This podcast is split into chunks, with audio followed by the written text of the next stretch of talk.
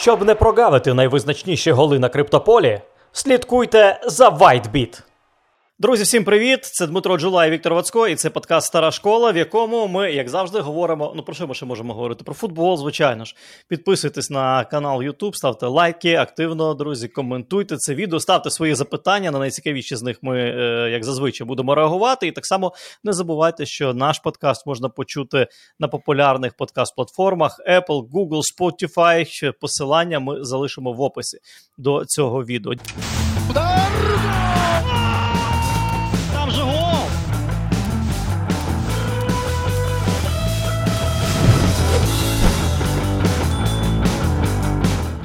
Дім, привіт.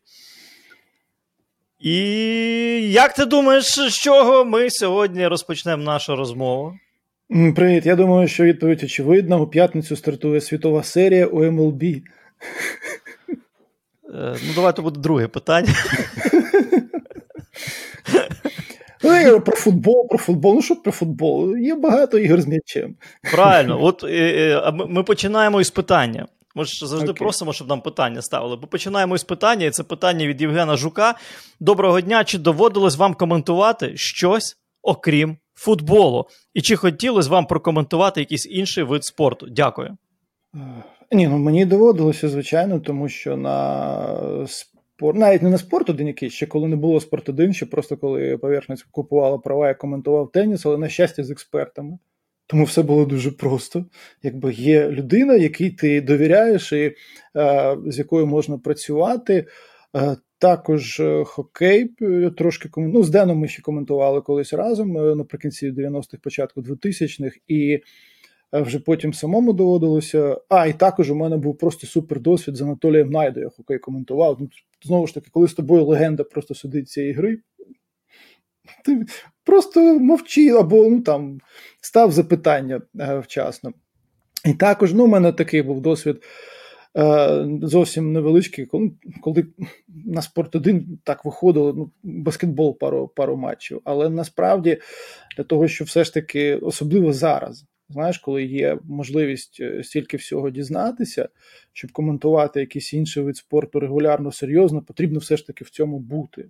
Ось навіть я от згадав там про світову серію, умовно. Я ж бейсбол коментував теж. Світову серію на А, то «Спорт ти про бейсбол говорив? Але, але, але я ж коментував теж з колишнім бейсболістом, е, тому мені дуже просто було. І е, це дуже про, якби очевидно, що е, треба бути в цьому постійно, стежити і е, не лише, знаєш, так, прийшов, а сьогодні я хочу це зробити. Ні, ні, так е, не працює.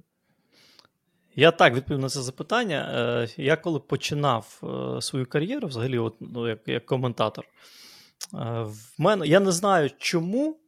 От я не можу пояснити. Ну, логіку можу пояснити, але не знаю, чому от воно мене так тут клацнуло. Це ж був е, кінець 90-х, початок 2000-х, і тоді у нас е, наші легендарні коментатори, вони були, як я називаю, е, майстер спорту зі всіх видів спорту. Тобто вони коментували все підряд. І це легендарна історія Сергія Степановича Савелія. На, на, це ж були Олімпійські ігри, які були, не пам'ятаю якого року, коли він ну, там якісь самарі, самарі Олімпіади коментував. Ну, там, умовно кажучи, і ось це скачки. скачки. Я, я не знаю, як це там, паркурчих, як воно там називається. Бог його знає. І ось е, каже, е, скаче е, Джон Вотсон на коні Бен Джонсон. Потім пауза. Ой, я перепрошую, це кінь Джон Вотсон, а жокей Бен Джонсон. Так от, в мене, в мене така була позиція. Я хотів завжди бути футбольним коментатором і спеціалізуватися тільки на футболі, і я не коментував більше жодного виду спорту. Більше того, я скажу, коли я прийшов на поверхність, я зрозумів одну дуже важливу річ: що е, футбольних матчів стає настільки багато, що дуже важливо, щоб коментатор був е, фахівцем в конкретно взятому чемпіонаті. І мені дуже подобалася практика, коли у нас закріплений був чемпіонат конкретний за кожним із нас, і ти, звичайно, ти був занурений в нього з головою, ти знав все абсолютно або майже все. І е, ну, тоді було зрозуміло, що Ну, хто хто що коментує? Просто вмикаєш телевізор, і ти хочеш почути, от є там чемпіонат Іспанії, ти коментуєш чемпіонат Іспанії. Я його я мало стежу за чемпіонатом Іспанії, образно кажучи. Мені завжди цікаво було почути, хто, що, де, куди, як ти отримав цю картину під час трансляції матчу. Для мене я вважаю, що це було дуже важливо, набагато важливіше, тому що на зараз багато людей, які коментують все підряд. Ну як коментують, вмикається картинка, називаєш прізвища, і все, ніякої глибини, ніякої історії, ні, нічого. Ну, я тому, знаєш, і дуже радів, коли саме з експертами е, можна було інші види спорту коментувати, тому що це люди, які знають, які розуміють, які можуть це пояснити, особливо ті, які грали на певному рівні, як е, той же Найда. Тому е, тобі дуже легко в такому випадку працювати. Друзі, у Фавбет триває благодійне промо прокачка тачки для ЗСУ. Щоб знищення окупантів відбувалося ще швидше, Фавбет витратить частину від прибутку на закупівлю та тюнінг машин для військових. Проект триватиме 4 місяці. За цей час компанія планує закупити та передати 10 авто, а кожне з них буде прокачане для виконання бойових завдань. Процес ремонту та тюнінгу ви можете побачити на ютуб каналі проекту в стилі легендарного шоу Тачка на прокачку. Взяти участь у благодійному промо можна за посиланням у першому коментарі. На нових гравців традиційно чекає вітальний бонус. Все буде Україна! Слухай, брачу, є задачка. Пацанам із ЗСУ дуже потрібні тачки. Долучайся, брате, досить втикати. З тебе депозит, з нас місія їх прокачати. Тачки для ЗСУ. Граєш ти, а ми робимо ремонт. Декілька деталей та авто летять на фронт. Тачки для ЗСУ Заганяємо в гараж, видаляємо пили бруд Тюнінгуємо авто та знімаємо на ютуб. Тачки для ЗСУ Десять жирних тачок чекатимуть на хлопців. Тюнінгуй тачки з Фавбет, Xzibit буде в шоці. Наступне запитання від е, нашого глядача із ніком Шах і Мат до, до тебе запитання: звідки ви берете стільки сил та натхнення на свою роботу? Скільки матчів за рік ви переглядаєте? Тисячу, десять тисяч. Я не уявляю, як можна дивитись та аналізувати стільки матчів. Здається, минулого сезону Джулай переглянув всі матчі Ла Ліги. Якщо помиляюся, виправте. Як таке можливо? Буває на вихідних переглянеш 3-4 матчі, вже трохи нудить від футболу, а тут такі об'єми. Чесно, я просто захоплююся Дмитром, але з іншої сторони не розумію, як у вас залишається час на щось інше в житті. Чи є якісь хобі поза насолодою футболу? Ну, я от згадав так про світову серію. Ми, ми вже десь років 10, як я е, ну, не те, що прямо регулярно стежу за бейсбольними матчами, тому що все ж таки найцікавіше це плей-офф, е, це особливо НХЛ можна подивитися, ще щось. Але ну, тут суть в тому, по-перше, є заповідь Марсело Бєльса. Якщо ти не дивишся мінімум тисячу матчів на рік, до мене навіть не підходь, казав Бєльса там комусь коли. Або він якось комусь сказав: ну, повертайся, коли проаналізуєш 10 тисяч матчів. Ну, це робота насправді. Я розумію, що для багатьох це може дивно, але це теж робота. І там, коли Бєльса приходить до нової команди, він дивиться всі матчі у попередньому сезоні. Тому я ось коли працюю на чемпіонаті, коли в мене Іспанія була з чемпіонатом, я дивився всі матчі чемпіонату Іспанії. Коли якщо зараз це прем'єр-ліга, англійська, я дивлюся всі матчі англійської прем'єр-ліги. Ну тому ну, ну так треба.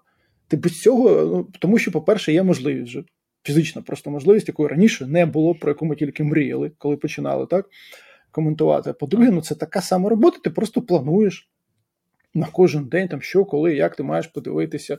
Є інші, безумовно, чемпіонати, які тебе цікавлять. Так, от я там не знаю, подивився з минулих вихідних там Порту Бенфіка, е, Хайдук, е, Динамо Загреб, але це більше, якби так, для.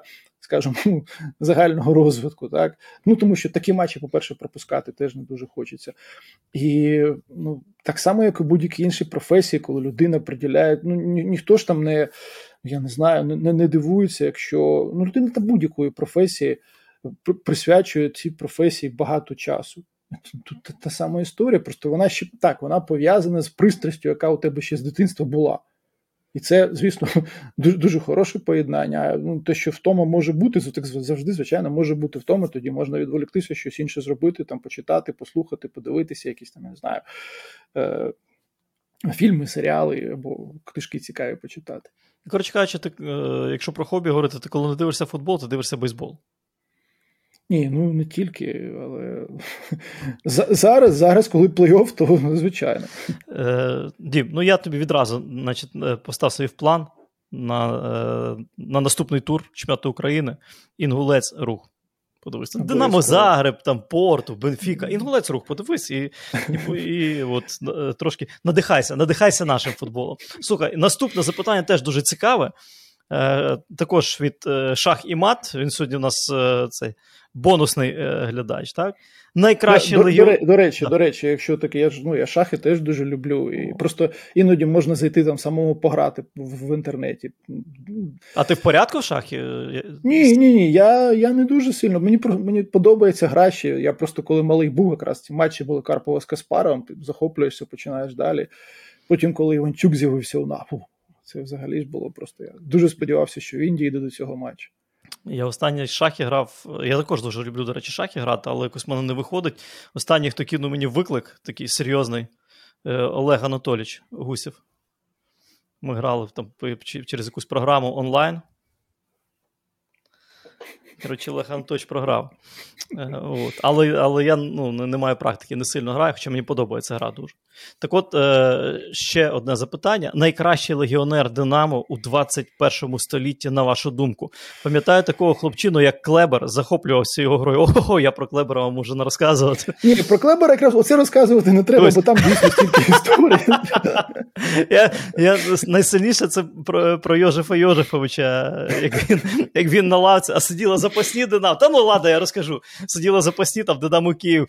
І, коротше, де якась, е, де якась гра, е, Клебер раз не забив, два не забив, а Йожефович він такий експресивний дядько такий сидить. Клебер! Клеберчик! Что ж ты делаешь со мной, ебаный твой ротик? Ні, е, просто я Дивись, розумію, Белькевич що... поза голосуванням. Дім, Белькевич, я взагалі, я, в принципі, Валіка... Шацьких теж, я так Да, я Валіка, Макса Шацьких, е... Сашу Хацкевич, ну, я вважаю їх нашими. Ну, не вважаю ну, легендарами. Кахо Каладзе того ж. Ні, ну я думаю, я думаю, тоді як. Трійка, ну для мене, може, тоді буде яка Гавранчик, Чернат, Рінкон. Десь приблизно ось так. Угу. А я тут я також думав. Вибирати з них одного. Там був ще Тібі Гюан, який насправді був дуже обдарованим футболістом. І і теж ці історії про Тібі я просто одну сам бачив у літаку, коли його адміністратор намагався. Вигнати, ну як вигнати, пересадити з останнього ряду туди. Ну, команда ж ти знаєш, сиділа попереду, так. журналісти позаду. Тібі прийшов з книжкою, хотів почитати книжку в літаку. Прибіг адміністратор і Гіони, Гіони, давай. Тібі піднявся і такий комуністи, і далі додав ще одне слово, і і, і пішов тоді у перші ряди. Він просто хотів спокійно сам посидіти. Ніхто його, звісно, не чіпав би журналістів, це точно. Але просто знаєш, якщо про внесок говорити, про е, харизму теж е, Горан, Фло. І ну, Рінкон це взагалі, мабуть, найкращий був бразилець так, у, так. у Динамо. Я от якщо вибирати одного, я назвав би Рінкона, чи питання насправді складне в Динамо. Mm-hmm. Да, були такі часи в Динамо, було багато хороших легіонерів. Якщо говорити про гру, е, футбол, е, який мені подобався. От знаєш, Динамо Динамо, це, напевне, все-таки про швидкість силу, динаміку, атлетизм. Я от Вуковича згадую в цьому в цьому, в цьому контексті. Був Леко, потім Вуко прийшов. Да, на, ну, на, Вукович, він, напевно, був більш такий, е, ну, мені здається, більший слід залишив, ніж ніж е, Леко. Єрко Леко. Пам'ятаю, ми познайомили з ним. Людина приїхала сюди в Україну, він ну, спокійно, дуже вільно, впевнено розмовляв англійською мовою. Це було, я тоді здивувався, тому що інші, які приїздили, вони не дуже у них це було гаразд. Е, Домагой Віда, мені здається, так перетворився в такого із, із рідкого каченята на початку. Він перетворився в такого харизматичного я, лебедя. Я якось навіть е, радив Євгену Сідишу знайти е, коментарі на Динамоманії, коли відео підписали. І зробити такий матеріал порівняльний, знаєш, із тим, що писали, коли він пішов з команди. А Дім, то я коли ви підписали, послухай, тут коментарі на Динамомані, я просто ж ну, ну так склалося, завжди мав спілкування. Да? Ну, Мені розповідав, ну, з нього пацани спльовували просто на там, на тренуваннях, в іграх. Він завжди привозив, він завжди варив. Але потім далі, просто напевно, все-таки в кожного футболіста є от свій період розквіту. В когось він настає, там, наприклад, з 19 до 23 років, далі все забули там е, про нього. Хтось навпаки розквітає, як матерація, він став футбол грати в 30 років.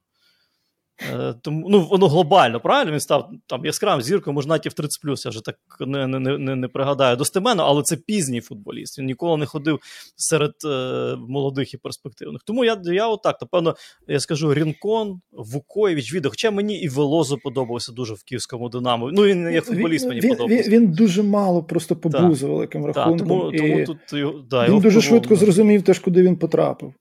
Так, той, той, же, той, той же Ленс, які питання до Ленса, сильний футболіст, той же Драгович, сильний. І Букані сильний футболіст. Букані, тобто, а Браун ідея. Але це все ж таки, знаєш, якщо говорити е, найкраще, я маю на увазі цей загальний вплив, е, ставлення уболівальників, і все ж таки період, коли команда на щось претендувала, теж зрозуміло, у Єврокубках, е, зокрема, коли там до останнього туру боролися за вихід з групи в лізі чемпіонів.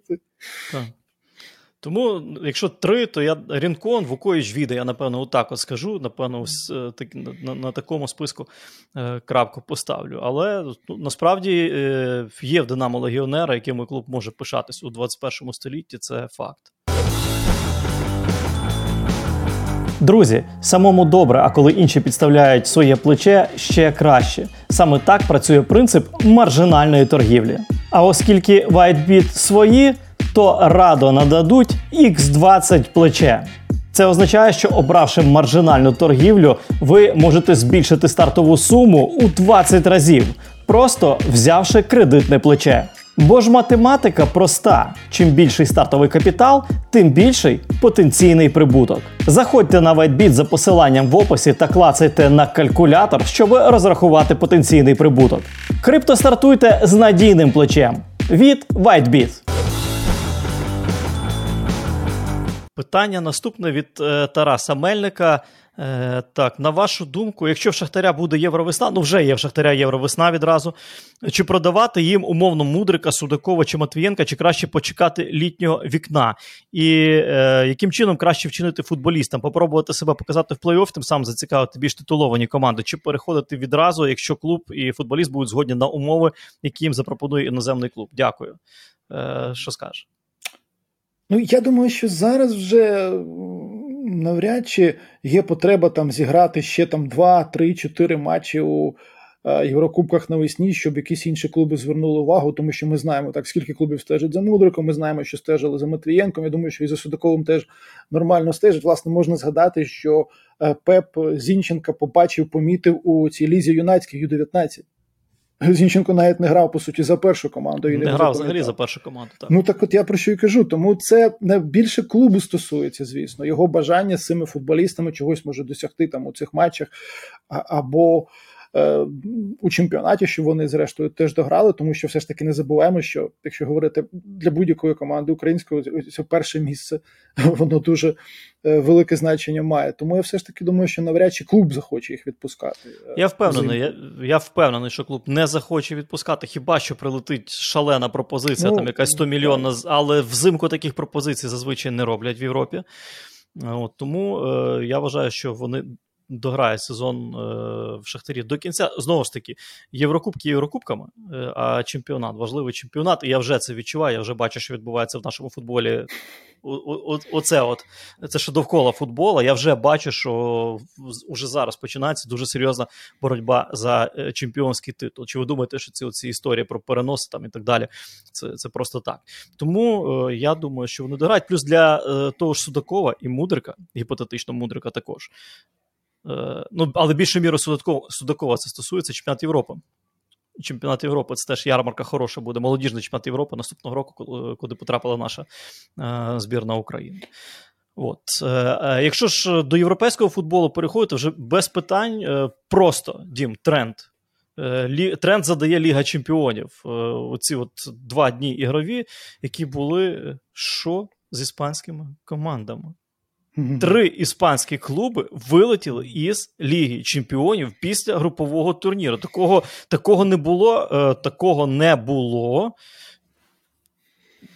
Та такого я і не пригадаю, коли таке було. Ні, ну В Іспанії вже написали, що сезон 98-99, коли тільки Реал був. У одній восьмій, чи як там було тоді одна четверта. Дивись, ну, Є інформація, що що е, після того, як були реформи в Лізі Чемпіонів, коли скасували ну, другий груповий турнір. В першому столітті такого не було. Так, ну, Після того, як скасували другий груповий турнір, тому що була ж колись Ліга Чемпіонів. Перший груповий турнір, другий груповий турнір, потім вирішили, ну, сказали, що ігор дуже багато, що він не потрібен, і плей-офф краще. Так от це був сезон 2003-2004 року. Після ну, не було такого. З того часу точно не було такого. Ну, є історія окремо у кожної команди, звісно, але на загал ти згадай, значить, 14-й рік Атлетико проти Реала у фіналі. 15-й Барса у фіналі, 16-й знову Атлетико проти Реала у фіналі, Реал у фіналі у 17-му, Реал у фіналі у 18-му. Ну і зараз, в принципі, Реал є чинним володарем трофею. Але справді за останні кілька років е, загально моє особисте, звісно, враження, що рівень е, всього чемпіонату е, почав трохи знижуватися, тому що тоді, ось коли Реал і Атлетико виходили до фіналу, Севілья вигравала одну Лігу Європи за іншою. Е, були інші команди, той же Вільяреал міг бути, там Реал Сосєдад, які, може, не виходили далеко, але Сельта була у півфіналі. Вони Шахтар, здається, пройшли правильно. Вони тоді у півфіналі грали у Кубку УЄФА. Е, тобто були інші команди, які і Севілья, е, точніше, друга севільська команда, Бетіс у деяких зонах теж на дуже хорошому рівні е, опинялися. І ось цей загальний рівень чемпіонату надзвичайно вражав. Тому що це дійсно було дуже солідно, дуже серйозно. Що потім сталося? Ну тут можна говорити, звісно, там про Барсу, про її історії е, фінансові, про які ми згадували, е, Севілья. Ну, це теж розумієш клуб, який все ж таки е, у нього багато залежить від вдалої трансферної політики. А Мончі при всіх його талантах ну він не може постійно вгадувати і не помилятися. У нього теж достатньо є помилок і Зараз особливо ця ситуація, коли склалася з Лопетегі, там взагалі був, наскільки я розумію, жорсткий конфлікт між Мончі і президентом та віце-президентами. Бо Мончі був за те, щоб Лопетегі залишався, а ті хотіли, щоб він пішов ще влітку. Тобто, ну завжди є якісь нюанси, які впливають безумовно і на комплектацію команди і е, на гру. Атлетико, ну слухай, ну ти ну ти бачив, так що Атлетико, ці пенальті. Вже коли матч закінчився, тобі дають пенальті. Але Атлетико виграв один матч з п'яти. Виграв так само у компенсований час. І Атлетико, що б не відбувалося з Атлетико? Атлетико залежить вже ось майже 11 років від однієї людини. Цей Атлетико створений з образом та подобою однієї тільки людини: Дієго Пабло Сімеоне Гонсалеса. Все. І тому те, що відбувається... Ну, це добре що... чи погано, якщо про атлетику? Ні, це це факт. Е, Доб... Як... Ні, просто є ж є, ж, є ж питання, розумієш, є питання. От Сімеона, він це вичерпав вже в Атлетико Мадрид чи ні? Ну, ну дивись, людина виграла два чемпіонства. Період гегемонії, період гегемонії Барселони. Двічі, двічі команда грала у фіналі Ліги Чемпіонів, і у обох випадках вона ось так була від перемоги. Тобто це безумовно досягнення. Але суть в тому, що чоло він такий. Ну, є оця класична історія. Пеп дуже любить повторювати різних інтерв'ю, що Сімеоне приїжджав до нього, дивився його тренування і сказав: Ну, це класно, але це не моє. І Пеп е, тоді говорив, що ну, ну добре, добре, що у нього є свій погляд. У нього є свій погляд, він буде так грати. І іронія долі в тому, що іноді з чола роблять те, що він робить із суперниками. Так, е, коли ось м'яч не, не, не лізе, коли суперник відбивається, коли забиває там з пари моментів. Е, це з ним сталося, ну, зокрема, у матчі проти Брюге на виїзді. Тобто ну, не було ніби особливих підстав для вильоту ось такого вже після п'яти е, матчів, але це е, зрештою сталося. Ну, насправді так. Атлетико це, напевно, найбільша несправедливість, тому що два заключні матчі Ліги Чемпіонів проти Брюгге і проти Леверкузена вчора. Ну, це це матч, який Атлетико Мадрид повинен був вигравати, Леверкузен, це пенальті. Ну, там можна дискутувати, тому мені не сподобалося, звичайно, не сподобалось це рішення. Е, І це знову ж таки розмови про трактування гри рукою, про там дистанція, відстань від м'яча, можливість зреагувати там і так далі, тому подібне. Але факт залишається фактом. Пенальті е, Караско не забив добити також там всім селом добивали, не змогли добити. І в підсумку нічия, при тому, що весь другий тайм Атлетіко висів буквально на воротах суперника. Так само, як і матчі проти е, Брюгі, весь другий тайм Атлетіко висів в попередньому матчі, так, на воротах суперника, але е, нещасний випадок. І от парадокс. Знаєш, що я згадую е, зараз цю історію? У мене колись таки був, е, була дуже гаряча дискусія з Володією Єзерським. Я дуже ризикував. Ми, ми їхали там з якогось матчу з, е, з, з військовими грали за збірну ветеранів. От, І повертались додому. І от у нас була дискусія, який чемпіонат сильніший. Я говорив Ла Ліга, я говорив АПЛ, Вова говорив Ла Ліга, тому що і він от кивав на на досягнення клубів іспанських у Єврокубках. І ми так трошки вийшли за межу, тому що я я думаю, що я був дуже близький до того, щоб е, Вовсю мені ніс зробив такий боксерський трошки. Та, та, та.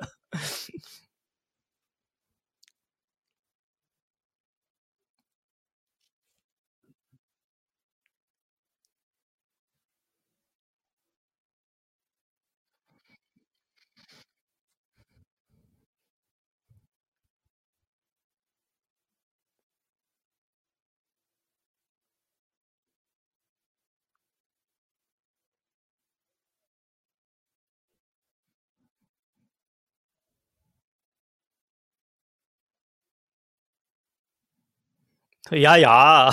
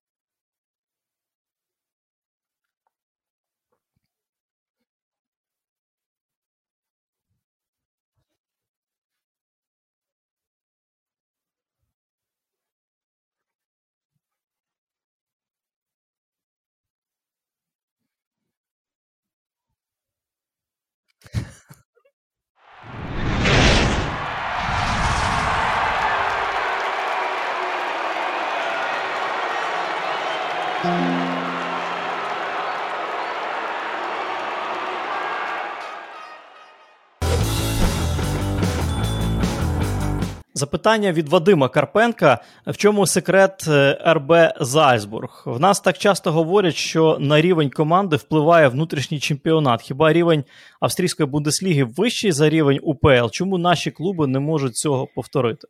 І тут, Дім, напевно, в контексті е, історії з РБ Зальцбург дуже важливо сказати про новину, яка е, надійшла зараз із, напевне, Австрії, так. Е, від раку помер Дітріх Матяшиц, е, власник компанії Red Bull. Найбагатший австрієць, друзі, 51-й номер світового рейтингу Forbes. В нього е, статки оцінювали 27,8 мільярда євро. І зараз насправді дуже цікаво, як там буде розвиватися ця імперія спортивна, футбольна Red Bull. В чому суть? Зараз контрольний пакет акцій Red Bull переходить до тайської сім'ї, тайського клану Ювід'я. Е, там е, теж е, сім'я мільярдерів, статки Чалерма Ювід'я, голови цієї сім'ї 26 мільярдів євро. Але ну тобто можна так, тут 27,8, тут 26, не бідні люди. От. Але нюанс в чому? За інформацією німецьких ЗМІ, нові власники, нові е, власники контрольного пакету акцій Red Bull мають намір урізати витрати на медіа і спорт, які в компанії були, як говорять, інтересами виключно Матішиця. Але ну, там потрібно просто розуміти, що саме от е, Матішиц, який свого часу в 2005 році, по-моєму, викупив Зальцбург, клуб футбольний, ну, він став е, хрещеним батьком цього проекту взагалі.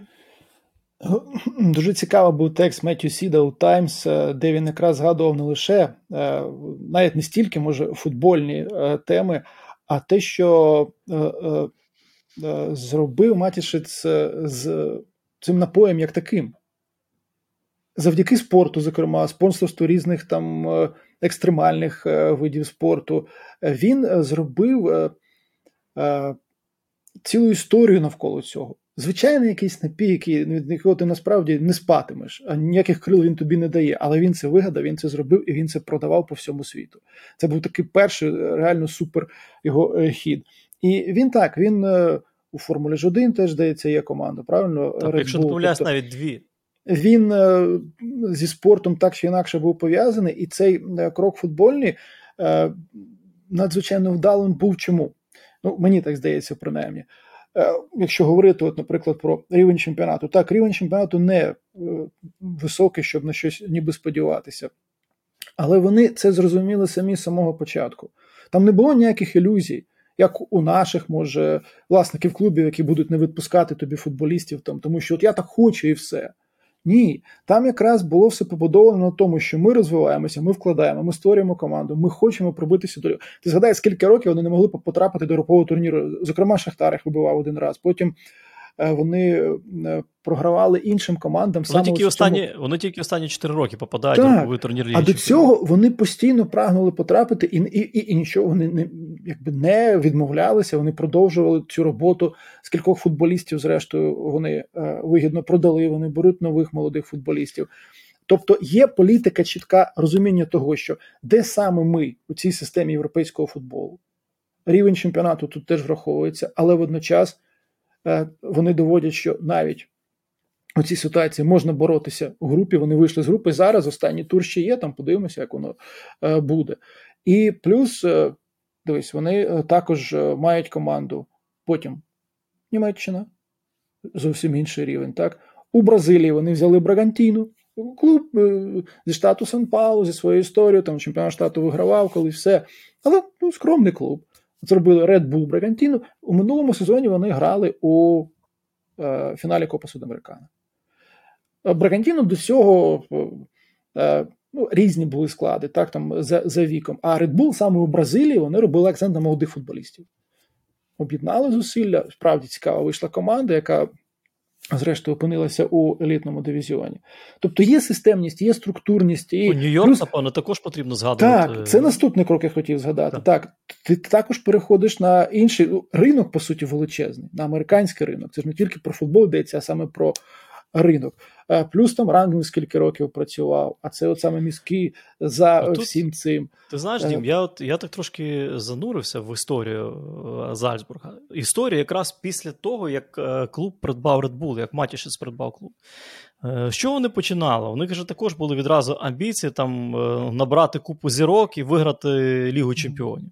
Тому що є вливання, є фінанси. Ти згадай, хто е, були першими тренерами після того, як Ранні купив. Трапатонімо Матеос допомагав. Потім, як говорить Ігор Суркіс, голландські дідушки, е, Ко Адріансе, Хуб Стевенс. Е, ну такі чисто чисто агентські проекти. Люди, які заходять в клуб, ну клуб з баблом. І далі ти купуєш ну, під них там власник клубу, вони розводять його на футболістів і отримують від того свої е, свої профіти. І от е, історія розвитку, взагалі, е, як е, Зальцбурга. В цілому, так і у цієї футбольної імперії, я так її вже навіть не побоюсь називати Red Bull, сталося із приходом Ранніка в 2012 році. 2012 mm. рік.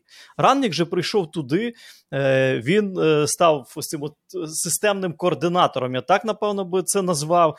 Людина, яка сказала, наче так. Ми будемо грати за в одному стилі гри. Ми повинні грати в футбол, от е, виключно в там ну ці ці традиційні, та ці, е, швидкі, швидкі переходи, динаміка, пресинг, інтенсивний вертикальний футбол. Е, І він заточив під цю схему гри усі клуби. Ну, принаймні, я е, ну, Брагантіну я бачив е, в Бразилії.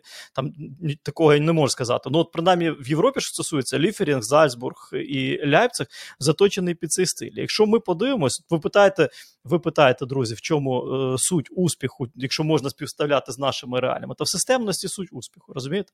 Я пам'ятаю, е, Зальцбург ну, команда останні роки грає справді неважливо, не суть важливо, який там тренер. Команда грає в останні роки виключно в певному ключі. Виключно за певної стилістики футболу. Тут нема такого, що прийшов Хацкевич, ми граємо в один футбол. Прийшов Михайличенко, ми граємо в інший футбол. Прийшов Луческо, ми граємо в інший футбол, а далі ми візьмемо Тухеля, е, тому що ну, і це буде ще інший футбол. А потім прийде Гвардіола і ще десятий футбол. Ні, там є чітка система. І що цікаво, Е, от Якщо не знаєте, звернув увагу чи ні, Е, Зальцбург, яких він тренерів підготував. Бо навіть не про футболістів зараз можна говорити, а про тренерів, яких він підготував для ну, для європейського футболу, і Рогер Шмідт, і Аді Хютер. Марко Розе, зараз Джесі Марш, який в ліц пішов. Е, той же Матіас Яйсле, про нього зараз говорять як про там великого тренера таланта. Е, спортивний директор Крістоф Фройнд, за якого зараз Челсі били, здавали йому там шалені фінансові умови. Шалені. І людина не пішла в Челсі, вона залишилась у Зальцбургу, тому що він теж от на, на цій людині зараз тримається вся історія. Е, футбольна історія, мені так здається, ну, Зальцбурга так точно. Я не буду там говорити про е, Ляйпциг, тому що там є свої нюанси. Але Зальцбурга точно. Тобто, е, ну насправді це системність бізнес-проект. Я не кажу вже про таке поняття, як академія, там дуже сильна академія, інфраструктура. Інфраструктура також там просто неймовірної якості, і з точки зору там поля і і технології. І знаєш, я на що ще звертаю увагу? Ну, крім того, що вся ця історія дає плоди, я маю на увазі з підготовкою молодих футболістів. Вони ж грали за останні 5 років. Да? Вони грали два рази в фіналі юнацької ліги УЄФА. В 17-му обіграли Бенфіку, за яку грали тоді за цю Бенфіку Рубен Діаш і Жоао Фелікс, але тоді Київське Динамо в групі Бенфіку обігрувало двічі. В десятьох на виїзді. Так, десятьох на виїзді, червона картка, червона Я на, я на стадіоні був, Калюжний отримав Калюжний, Я да, Алібеков, тоді. Алібеков сів центральним захисником другим грати. Е, а в 2022-му цього року вони програли Бенфіці 0-6, але перед тим вони обіграли Атлетіко Мадрид і Парі Сен-Жермен. Це так, до слова, так, якщо ми говоримо про юнацьку лігу УЄФА. Але що цікаво, просто просто вдумайтесь і задумайтесь, чому головна відмінність. Починаючи з сезону 14-15 років, Зальцбург жодного сезону не був в мінусі на трансферному ринку, в трансферних кампаніях. З 14-15 року жодного сезону вони не були в мінусі. Вони придбали гравців е, за той час на 154,5 мільйони євро але вони продали гравців за той час на 551,5 мільйонів євро, враховуючи Шешка, який вже зараз перейшов е, в Ляйпциг, ну влітку піде в Ляйпциг. Тобто 551,5 мільйон євро вони заробили на трансферах е, з сезону 2014-15 років. 26 тисяч 845 біткоїнів, як сказали б наші друзі із е, WhiteBit. І зараз в цієї команди там на виданні теж ціла група дуже цікавих молодих футболістів. Вони от зараз е, із Челсі грали. Я порахував 21,6 е, середній вік команди. І чесно, вони Челсі полоскали в другому таймі. В першому вони повинні були програти гру. В другому таймі вони це Челсі полоскали, ті світа Божого не бачили, або Моянг і компанія. Мені дуже сподобалась насправді команда. Це при тому, що там багато втрат е, кадрових було, але насправді, там, якщо дивишся на лівий чемпіон, чемпіонат Австрії, ну навряд я не знаю, ти дивишся? Ні, я ні.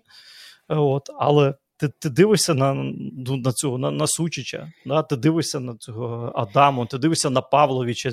Ну, ну молоді пацани там 20 21 Мабуть, знаєш, 19. цей момент з молодими футболістами він і у чемпіонаті допомагає якусь мотивацію зберігати і нагадує, що потрібно все одно вигравати цей чемпіонат, яким би він не був, якби він там комусь не здавався, його теж потрібно виграти, щоб гарантувати собі це е, перше місце і участь, принаймні у е, якщо це матчі, так е, за вихід, то це шлях чемпіонів, а не е, той шлях, де тобі можуть витягнути е, когось із е, елітних чемпіонатів. Так, ну вони 8 років поспіль виграють і чемпіонат, і кубок, і виграють так. молодими футболістами. Там е, один із принципів так підбору складу. Це ну, те, що ти сказав про Брагантіно е, в Зальцбургу, наскільки я розумію, також ставка на молодих футболістів. І молоді футболісти, там же ж в них ще був філіал в Африці, пам'ятаєш? Але вони ну в Африці в них не спрацювало. Вони вирішили, що. Їм легше працювати там з людьми, з агентами, набирати звітом дітей, привозити в Австрію е, найталановитіших до себе. І в Австрії за рахунок того, що в них відлагоджена система, ну давай я скажу так, адаптації молодого футболіста в колективі, в країні, в футболі. Е, Вони мали великий плюс. Плюс е, туди їдуть. Чому? Туди молоді пацани їдуть, тому що вони розуміють, що мають шанс швидше розпочати велику кар'єру, швидше розпочати кар'єру на великому рівні. Якщо приходить там умовний Жао Фелікс 19 років в Атлетіко Мадрид, так він посидить в Атлетіко Мадрид, навіть якщо за нього заплатили 120 мільйонів євро, тому що є е, ну, інший рівень чемпіонату, інший тиск. Тут ти починаєш. Ні, Просто ти... є чоліто, почекай. Або, є чоліто. Ну, е, окей, давай я так скажу. Ми ж не беремо тільки Атлетіко Мадрид, давай візьмемо Манчестер Сіті, давай візьмемо, там, я не знаю, е, Баварію. Оці от е, тінейджери, які прориваються туди в, в склад стартовий. Ну, це виняток, який тільки правило підтверджує. Інтер, Ювентус, великі клуби. Давай згадаємо Холланда е, в Зальцбургу. Ну, ну він Зальцбург, чому він туди потрапив? Хоча з Мельди його вже забирали, по-моєму, навіть чи не в Манчестер Юнайтед в той час. Він прийшов в Зальцбург, тому що він знав, що він там буде мати ігрову практику, що він свої там до своїх 19 років чи 18 він же награє там два сезони стабільної ігрової практики, причому на найвищому рівні. І так це працює. І футболісти туди йдуть, знаючи при тому, що от він до 21, 22, 23 пограє там, і його продадуть. Його ніхто не буде затримувати тут, тому що прийде інший футболіст, прийде інший, ну давай скажемо так, бізнес-товар. От подивись зараз в ліц, як цього Е, Аронсона, Брендон Аронсон ну, продав. Аронсон, так. Ну, 33 мільйони євро. Лід заплатив за Аронсона. 33 мільйони євро. Півтора року тому Аронсон прийшов із Філадельфії в Зальцбург за 15 мільйонів євро. Півтора роки просто ми не, там не беремо зарплата, зарплата, не зарплата. Ми просто беремо 33 13, не 15, 13. 33 мінус 13, 20 мільйонів євро за півтора року на футболісті роблять. Ти, до речі, сказав, зарплата одразу цікаво е, так стало. Скільки, скільки приблизно вони там можуть заробляти, ці пацани, які приходять? Я не знаю, якщо... треба, якщо ну... цікаво, можна ж пошукати, можна подзвонити, там є є куди подзвонити, дізнатись, насправді. Ну, от, ну, ну дійсно варіант. Але вони ж, ти ж розумієш, що Холланд Холланд там починав будувати свою кар'єру. Далі він пішов в Борусію Дортмунд, а не в Ювентус, не в Манчестер Юнайтед, а пішов в Борусію Дортмунд, щоб мати ігрову практику. Вони попрописували дуже грамотно юридично про наступний трансфер. Але головне ігрове ігрова практика. А зараз же з Борусі Дортмунд Голланд перейшов, е, маючи досвід, ну скільки в нього сезонів? Чотири, по-моєму, да? Чотири сезони за спиною, п'ять. Ну, От, ти маєш на увазі сезонів взагалі в перших командах? В дорослому чи... футболі, так, да, в дорослому футболі. Ну, ну дивись, він дебютував у дорослому футболі. Значить, це був який. ну, Він просто почав виходити на заміну е, ще в Брю цьому своєму, але у Мельде він почав грати десь у 17-му році, він частіше виходив на заміни. В основі він Мельде почав грати у 18-му році. Там же ж сезон, ти ж знаєш, ну він починається навесні, закінчується восени в Норвегії. І він відіграв здається, половину цю ні, не половину. Він, мабуть, все ж таки пішов по по закінченні сезону. І Зальцбург у нього було 18-19, е, частина 19-20, навіть так, навіть не повний сезон. Так.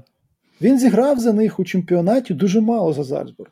Ну, я дивлюсь зараз цифри: 14 матчів він зіграв в чемпіонаті, забив 16 м'ячів. Він зіграв 6 в лізі чемпіонів, забив 8 м'ячів. Mm-hmm. Ну, е- Але глобально. Мабуть, тут... насамперед привернуло тоді увагу те, що він в лізі чемпіонів зробив. Так, так? Коли ну, тут зараз тут, тут зараз розумієш справа не про те, а про те, що він от поступово йшов гроші в футболі.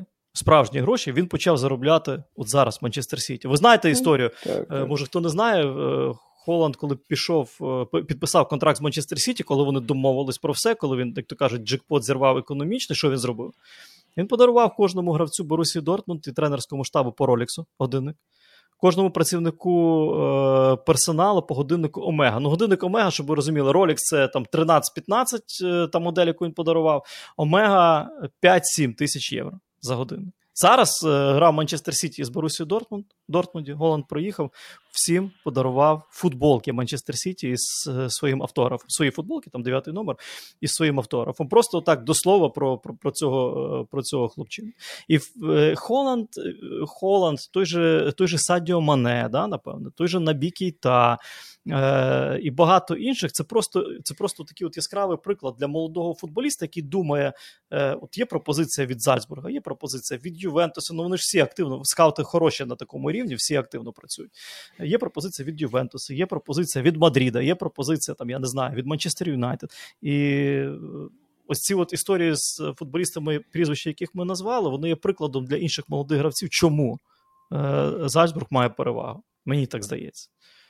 Дуже грамотно вибудована система, це важливо. Е, ну, Мені здається, що це ключове. От коли наші клуби так навчаться вибудовувати систему, навчаться так от чітко е, вибудовувати роботу і з молодими футболістами, з академіями, так, своїми академіями, скаутінг, е, робота в першій команді, е, плавність переходу, той же Ліферінг, який грає в другій лізі Австрії.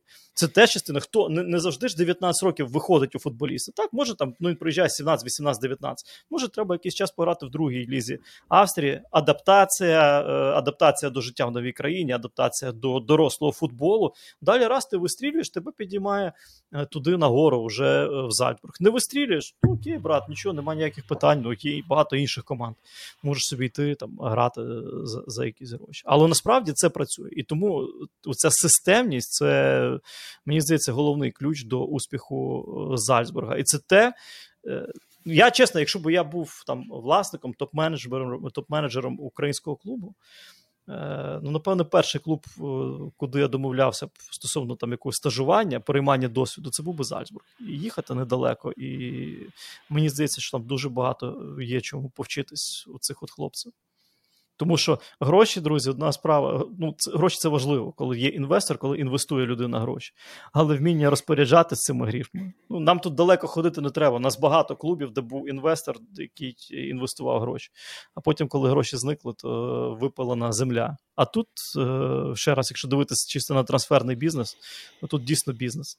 154,5 продаж, 551,5 е, прибуток. Ну, Мені здається, це дуже серйозно. Сьогодні ми е, в нашому подкасті говоримо е, про земне багато. А тепер давай поговоримо про божество футбольне. Олексій Лупал запитує: цікава ваша думка з приводу ситуації Роналдо в Манчестері матчі проти Ньюкасла після його заміни Роналдо натисне руку тренеру. Матчі з Тотнемом взагалі відмовляється виходити на останні хвилини та покидає поле. Зрозуміло, що йому важливо мати практику перед чемпіонатом світу, але чи прийнятна така поведінка? Хіба може бути гравець вищий за клуб, навіть якщо ти легенда цього клубу, навіть якщо ти Кріштіано Роналду? І яким, на вашу думку, може бути майбутнє Кріро. Скоріше за все, він покине Юнайтед, якщо не взимку, то наступного літа точно. Чи може він ще грати в топ-клубі? Де б він міг продовжити кар'єру 105 літ. Е, ми пам'ятаємо, як після гри з Тотнемом що було. Все, все, все не зіграє до чемпіонату світу ніде, що робити. Е, збірна в шоці, Сантуш е, нервує. Я не знаю, чи він вийде, подивимося, чи він вийде у чемпіонаті у наступному турі. Але за місяць до чемпіонату світу для Крістіану насамперед дуже важливо виходити на поле і грати. І а знаєш, щодо оцінки там поведінки, ну, по-перше, ми завжди повторюємо одне й те саме, що жоден гравець не може бути більшим за е, клуб, е, особливо якщо йдеться про такий клуб, як е, Манчестер Юнайтед. І були історії, що коли сер Алекс тренував з іншими футболістами, які буци могли утримати по голові, так, у роздягальні. Але знаєш, що мене вразило? От реакція колишніх футболістів різних, зокрема МЮ, і також спортсменів які розділилися на два табори абсолютно. Тобто немає такого, що там всі однозначно засудили, чи всі однозначно виправдали.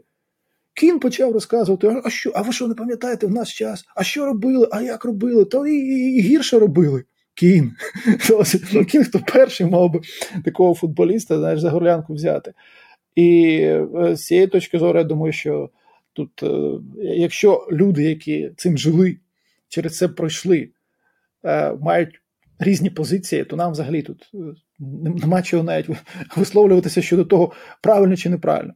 Але важливо, що зараз Кріштіану потрібно грати, так? потрібно виходити на поле, щоб була ця практика перед світу. І також, до речі, слухав, є важливий один момент. Я просто слухав журналістів різних, які працюють саме в Англії, і там і іспанські, і південноамериканські.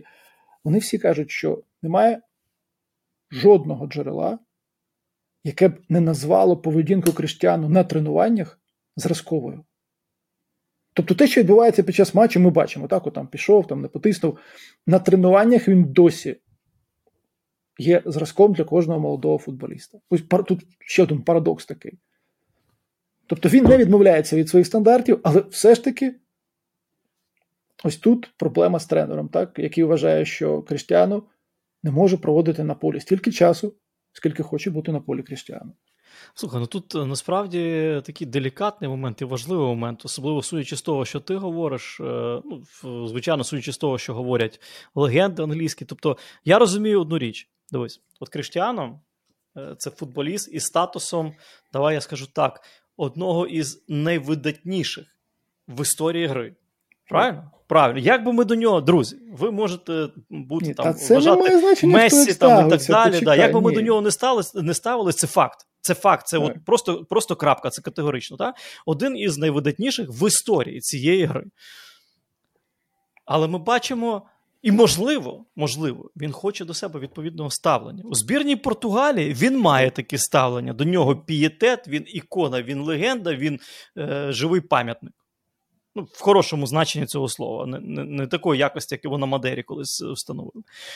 Тенхак, ну, вочевидь, ставиться до нього ну, як до одного із. І от тут момент. Тенхагу не вистачає досвіду роботи з такого рівня футболістами. Тенхагу не вистачає гнучкості в роботі з такого рівня футболістами, щоб десь знайти з ним спільну мову, підчинити його своїм інтересам, відповідно, інтересам команди. Чи все-таки ну, чуть е, Роналдо, давай скажемо так, перебирає. Я просто не наважусь про нього сказати те, що сказав би про, про, про будь-якого іншого гравця, ну або про майже будь-якого іншого гравця. Е, от. Чи, чи от просто скажу слово перебирає, перегибає, перегинає палку. Я думаю, може, це у них обох, звісно, є. Е, І може саме це і е, пояснює те, що вони, я так розумію, все ж таки поспілкувалися, і ось є оце рішення, що він вже буде принаймні у заявці на матч. І далі подивимося, звичайно, що буде у матчах чемпіонату, тому що ці матчі там у Єврокубках це Так, я згідний з тобою. Я матчі навіть... чемпіонату, ось той же матч проти Челсі, так ось матчі такого рівня. Бо у Дербі він його не випустив, тому що багато програвали. Він е, через повагу до кар'єри Криштіану його на поле не випускав. Ну, окей. Ну, так, так сказав. Так, так таке сказав. пояснення, але пояснення. Просто е, розумієш, чому запитання? Окей, ну це, це те, що там говорять, пишуть. З того, що ти бачиш на футбольному полі, дивлячись матчі англійської англійської прем'єр-ліги. Я Лігу Європи навіть не беру. Тут е, я згоден з тобою, що це ну, шериф там і так далі, це не показові речі. Е, Манчестер Юнайтед сильніший без Роналду на полі чи з Роналду на полі. Як центр форвард, хто кращий для МЮ? Рашфорд чи Кріштіано? Розумієш, всі е, наполягають на ось цьому моменті пресингу і розказують, саме відштовхуються від цього. Е, там навіть є цифри. Е, скільки яких там е, дій виконує Криштіану, коли він на полі, що це дуже мало і все таке інше. Е, ну, мені здається, все ж таки, що Криштіану у 37 років. Ну, це так, це зрозуміло, що не той футболіст, який буде тобі пресингувати як 19-річний. Е, але е, Криштіану з його досвідом, з його розумінням гри у 37 все одно надзвичайно може бути корисним і тоді, коли він пресингує трохи менше. Тому що е, ну, не скажеш, що прямо у кожному матчі був якийсь ідеальний пресинг у Манчестер Юнайтед. Год. Але, але тут інше все одно. Ну, тут завжди от такий парадокс, тут є протиріччя завжди у цій ситуації. Тому що все одно проти Тотнема це був дуже сильний матч саме команди. З Челсі, особливо коли Поттер починав із цим тріо центральних, та ще Кукурелі один із трьох центральних, коли у тебе провисає е, середня лінія Е, е, МЮ, контролював нормальну ситуацію. А потім, коли. Поттер поміняв трошки схему. Довелося міняти так схему, і потім вже Тенгак теж відповідно підлаштовувався під це. Це от з точки зору тактики був, може, такий матч е, цікавий, важливий. Ну, я все одно, знаєш, може, це теж там, погляд старої школи, хоч насправді ми про пресинг чуємо ще з 70-х років, так? Як е, про важливий елемент гри.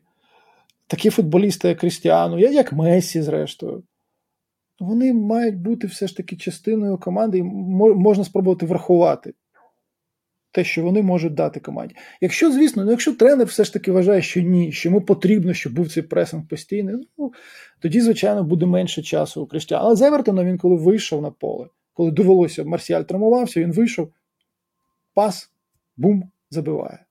Все. Ну просто, е, знаєш, пресинг пресингом, а е, з пресинга витискати теж щось потрібно. Якщо б Челсі Казиміро не забив цей е, неймовірний, ну було б 0-1 просто-напросто. Я от дивлюсь, звичайні прості цифри. Решфорд 11 матчів, 3 забиті м'ячі. 11 матчів, 3 забиті м'ячі. Криштиану минулому сезоні в 36, так? 36. 6 забитих м'ячів в 11 матчах. Криштиану забив 18 м'ячів в прем'єр-лізі. В нинішньому сезоні у нього е, тут теж потрібно на це звертати увагу: три появи в стартовому складі. Два матчі проти Брентфорда і Ньюкасла завершилися без забитих м'ячів для Манчестер Юнайтед. З Евертоном він забив. Так? П'ять виходів на замін, в нього жодної результативної дії. Е, тут теж от, е, тут теж цікавий парадокс, де правда в тій історії, де правда в тій ситуації. Чи не варто Тенхагу дійсно просто-напросто довірити Роналду, віддати там йому цю умовну капітанську пов'язку. Грай, веди, роби, що хочеш, але мені потрібні 18 я, я, голів я, за знаєш, сезон. Я думаю, що після того, як він пропустив е, по суті міжсезоння, підготовку нормально до сезону, після тієї історії товариський матч з Раю Валікану, коли він теж поїхав у перерві зі стадіону ось ось ці моменти вони накопичувалися. І, власне ж тоді, після того матчу, сказав е, Ерік, е, начебто для всіх, але насправді всі розуміли, що для Крістіана, що так не можна робити. І що він робить? Він після матчу з Тоттеном знову їде. Тому було ось це покарання, і зараз ось так. Тут е, наступний момент, те, що е, запитували, е, куди він може перейти. Тому що зараз питання: а чи буде команда, мені все ж таки здається, особливо якщо говорити про плей-офф Ліги Чемпіонів, коли ми вже будемо знати, хто я знаю, що ти скажеш. Ні, я я, я, я не можу конкретну команду назвати. Я я маю на увазі, що може знайтися команда, яка вирішить, у, нам потрібен такий футболіст, нехай на півроку, але потрібен, щоб у Лізі Чемпіонів. Ну, Одна ж е, команда таки сказала вже. Вона ж, правда, не вийшла в плей-офф Ліги Чемпіонів, але так, сказав ну, клуб. Ну, треба, треба вийти. Треба вийти в плей-офф Ліги Чемпіонів, і коли буде ось цей е, вже варіант з, з, з парами однієї восьми і все інше. Але ми ще ще подивимося, тому що дуже мало матчів насправді ж до однієї восьмої ліги чемпіонів. У чемпіонаті кілька матчів зараз, ну, там Кубок Ліги не беремо в Англії, потім два поєдинки е, після е, Різдва, і вже трансферне вікно відкривається. Тому я не знаю, які амбіції Роналду. От я не знаю, які амбіції в Кріштіану, але Вигравати. Він, він ні, про нього всі завжди казали. Е, почекай, хто це був? В El País було інтерв'ю з Гранеро, з Естебаном Гранеро. Він, коли був реалі, каже: Кріштіану ходив до всіх, дайте мені статистику, дайте мені статистику. Тобто цифри, цифри, цифри, де він найкращий, в чому він найкращий, там особливо забиті м'ячі, титули, все. Він він тільки цим живе. Бути найкращим, вигравати, вигравати, вигравати, та 30, забивати. Та 37, наче як у нас у Львові говорять, ти вже вспокоїш чи ні? Так, е... ні, ну слухай, ну в реалі була та сама історія з Ді Стефано свого часу, який був. Він створив цей реал разом із Бернабеу, так, але він створив ось той реал, який ми знаємо. І його його свистували теж на Бернабеу. Тому що він же не мав тут ще ж е, фізична підготовка дещо інша була, ніж у Крістіану. Він же не мав того, що мав там за кілька років до цього, але він все одно хотів бути тим самим Ді Стефаном.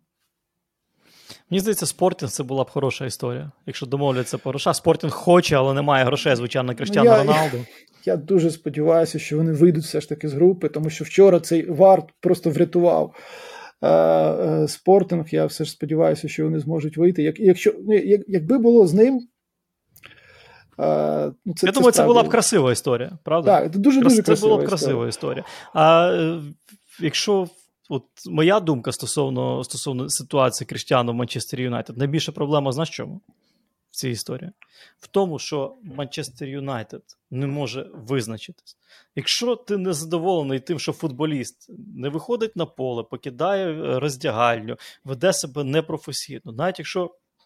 Цього футболіста музей нагород, навіть якщо він один із найвидатніших, найкращих в історії гри, але тебе це не влаштовує на даний момент, тому що історія вже написана, там своя історія. Тебе це не влаштовує на даний момент. Тоді ти просто потисни руки, попрощайся, розірви контракт і скажи до побачення. Якщо ти боїшся маркетингових втрат і mm. там, е, ну давай скажемо так, про, про, про, провалу по бізнесу, тоді хоч нічого не говори, не звертай на це уваги. Сер, Сер Алекс навіть руки не тиснув іноді, просто відправляв футболістів от, і запитувало, а чому і навіщо? А він а він прощався з ними. Так от нема Сера Алекса, розумієш? Нема позиції Манчестер Юнайтед, нема чіткої визначеної позиції. Якщо, наприклад, я Тенхак, да, об мене витирає ноги навіть найбільша зірка клубу. Стоп, в мене в клубі 25 інших пацанів. Треба ними управляти. Розумієш? І тоді з зіркою треба прощатись. А якщо якщо ти дозволяєш, щоб об тебе витирали ноги, на це дивляться 25 інших пацанів, післязавтра, навіть не завтра, післязавтра, ти не будеш ними керувати.